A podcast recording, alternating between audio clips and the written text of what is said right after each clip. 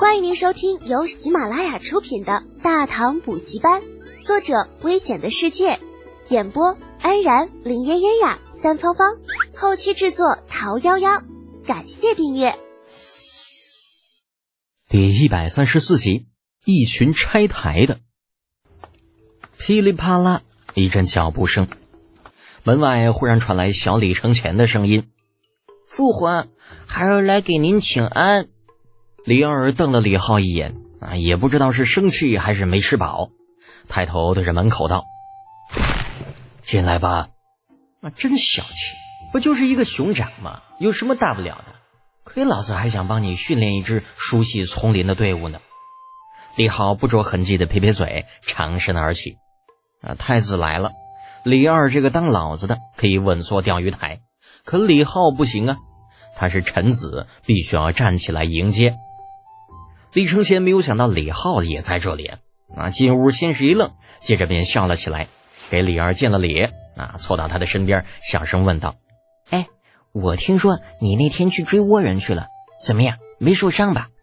李浩一拍胸口，豪气干云道：“放心吧，一枪戳卵子上了，没鸡巴事。”这尼玛是人话吗？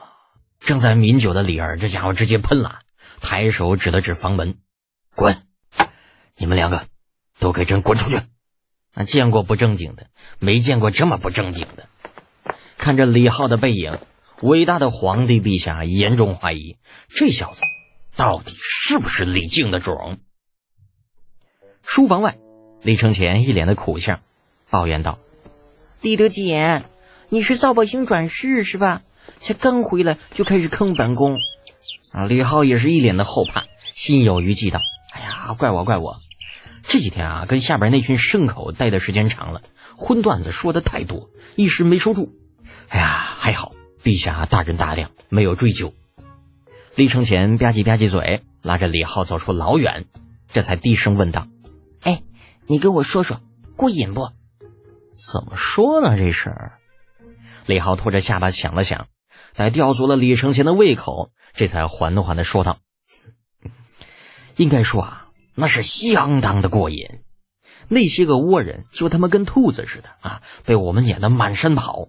那开始的时候，这帮畜生还想着反抗，后来被铁柱用大狙来了那么几下子，就只剩下跑路一门心思了。李承前听的是好生羡慕啊，直拍大腿：“德简呐，德简，有这种事你怎么不叫上本宫呢？哎，我跟你讲啊，要是下次有这种事情你不带我，这兄弟就没得做了，你知道不？”李浩翻了个白眼儿，切了一声：“切，这咱不闹了，成不？你也不想想，那陛下能放你出来吗？那再说了，就算让你出来，你以为咱真是去打兔子的呀？那是人，活人，有腿会跑。家这十几天，哥们追着他们来来回回干了上千里地啊，你能跟得上吗？嗯，那算了啊，你你就不能给本宫留点面子？知道李浩说的是实情。”李承前不耐烦的摆摆手，转移了话题。那个，明天展销会就要开了，你今天想不想去看看？去呗。给作为展销会的发起人，李浩当仁不让，怎么着也要去看看，准备情况。那正好李承前下午也没有什么事儿，授课先生难得发了善心，没有给他布置作业啊，心情大好之下，两人一勾搭，安排了马车直奔芙蓉园。李承前与李浩带着各自的护卫走进园子的时候，差点没被里面的景象吓到。只见往日平静的芙蓉园，此时已经变得人山人海，各式招牌林立，丝绸、瓷器、茶叶、金银玉器不一而足。而且除了大唐的商人之外，还有很少一部分的胡人带着各自的特产在布置会场。这南海的珊瑚，西域的玛瑙，波斯的地毯。啊，琳琅满目，看的人都眼晕。简单走了一圈之后，来到一处极为宽敞的空地，有人送上锦墩，供二人坐下休息。李承前似乎有些累了，坐下之后呆呆的盯着脚下出神儿，不知道在想些什么。李浩倒是没啥，中午在李二那儿吃的太饱，给蹦跶了一圈，全当是消神儿了。望着园子里一片欣欣向荣的景象。嘴角微微上翘，显得很是得意。不想这还没得意多长时间呢，一个不合时宜的声音传来：“李德简，你这奸佞之徒，如此土匪国堂，吾等非要上书弹劾你不可。”哎哎哎，这谁呀？这是，老子怎么就土匪国堂了？这怎么就就就奸佞了啊？于李承前同时扭头看向了身后，却见有几个满脸正气的年轻人正义愤填膺地走上来。在几人身后，则是抿嘴偷笑的程茵茵和李雪燕，以及魔女李月玲。没有搭理那几个年轻的后生，李浩起身从他们中间穿过来到三女面前：“你们啥时候来的？刚刚没见你们呢。”李雪燕淡淡的说道：“早都来了，一直在楼里休息。”李浩摸摸头，哼，怪不得刚刚在你们几家的摊位上没看到你们。还以为你们没来呢。打过招呼，堂姐李月玲沉着脸对李浩问道：“堂弟，你弄的这个展销会是什么目的？别跟我说是为了好玩。”“好玩？我有那么无聊吗？”李浩无奈的笑了笑，指了指远处正在围着李承前告状的几个小年轻，说：“该不会是听他们说的吧？”鉴于你以前的表现，未必干不出来这事儿。程茵茵走了上来，面无表情的说道：“哎呀，我就日了，这帮人见不得别人好，还是怎么地呀？”李浩那脸色变得难看起来，冷笑一声：“呵呵，知我者谓我何忧？不知我者谓我何求？我李德简做事不需要对任何人解释。如果您不喜欢，大可离开。”你，程茵茵杏目圆瞪，他来找李浩的本意其实是好的。啊，不想让他因为这些个乱七八糟的事情坏了名声，可是没有想到李浩不领情不说，反而直接开始赶人了。茵茵，李雪燕拉住马上就要暴走的程茵茵，对她摇了摇头，柔声对李浩说道：“德姐，我们并没有恶意，只是你明明弄出了这样的一场盛会，却为何还要将大量的普通商家挡在外面？这样做岂非厚此薄彼？另外。”举办这样一场盛会，花费一定不小吧？你费尽心思弄了这样一场盛会，花掉了大量的钱财，甚至还拉上了太子。有心之人难免会说三道四，我们只是想提醒你一下，让你早做准备而已。程茵茵眼眶微红，委屈的对李雪燕道：“，跟他说这些干什么？我就全当好心喂了狗。”呃，这说的好好的，怎么就骂人了呢？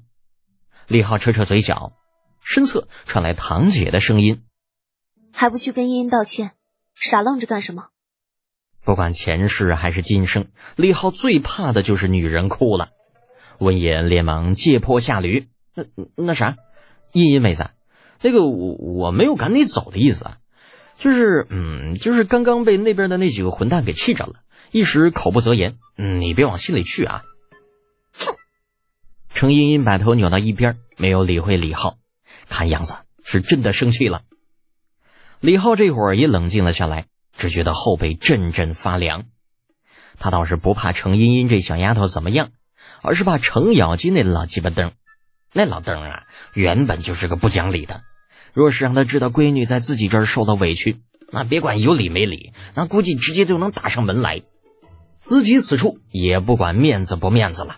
啊，哄小孩一样对程茵茵说道：“呃，茵茵妹子，你看这样好不好？最多下次展销会的时候，我不收你入场费了，你看如何？”入场费？你还打算收钱？而程茵一下子把头扭了过来，瞪着李浩。李浩一本正经的：“那必须的呀，我跟钱他也没有仇啊，那咋能不收费呢？”程茵茵没好气的再次问道：“那你打算收多少？”李浩大概算了一下，嗯，这次就算了，只是为了打开局面，让那些个人认识到展销会的好处。来年的话呀，我打算每个商家收取一千贯的入场费。一千贯，李张娃娃，你小子疯了吧？一个大嗓门从身后传来，扭头一看，啊，李浩当时吓了一跳，却不知什么时候，李二已经带着一众老沙皮啊来到了自己的身后。自家老头子正对自己怒目而视，而程咬金则是咧着大嘴，嘿嘿怪笑着。呃，参见陛下，吾皇。行了行了，那小子少来这套。今日朕微服出巡，这大礼就免了吧。李二摆了摆手，示意李浩站直了。啊，李浩这心里苦啊，看着正幸灾乐祸的李承前，又看了看正对着自己，本应早就注意到李二到来的三女，啊，结果从三个女孩眼中看到的无一例外都是一个字儿：活该。可是还没等他说什么啊，众老货已经开始对着他开喷了。李家娃娃呀，刚刚你说每个商家光入场费就要收一千贯，这话老夫没听错吧？哼，是啊，这李家娃娃呀，那这就摆个摊子啊，就要收一千贯，如此搜刮民脂民膏，有些过分了吧？哎，我是真没有想到。此子竟然丧心病狂至此啊！那是一千贯呢，这里的商家怕是不下数十，转眼便是数万贯的收益。如此敛财手段，老夫惭愧。那李靖这脸是越来越黑，这看样子，如果不是顾及李二，那早就下场用巴掌教育李浩如何做人了。不过眼下嘛，虽然生气，可是皇帝陛下还在，又牵扯了许多的同僚。这便不是私事了啊！动手打的话，那岂不是让人笑话吗？而随着那些个老东西越说越来劲，原本打算看李浩笑话的三女脸色也是变了，担忧的看着他，数次欲言又止。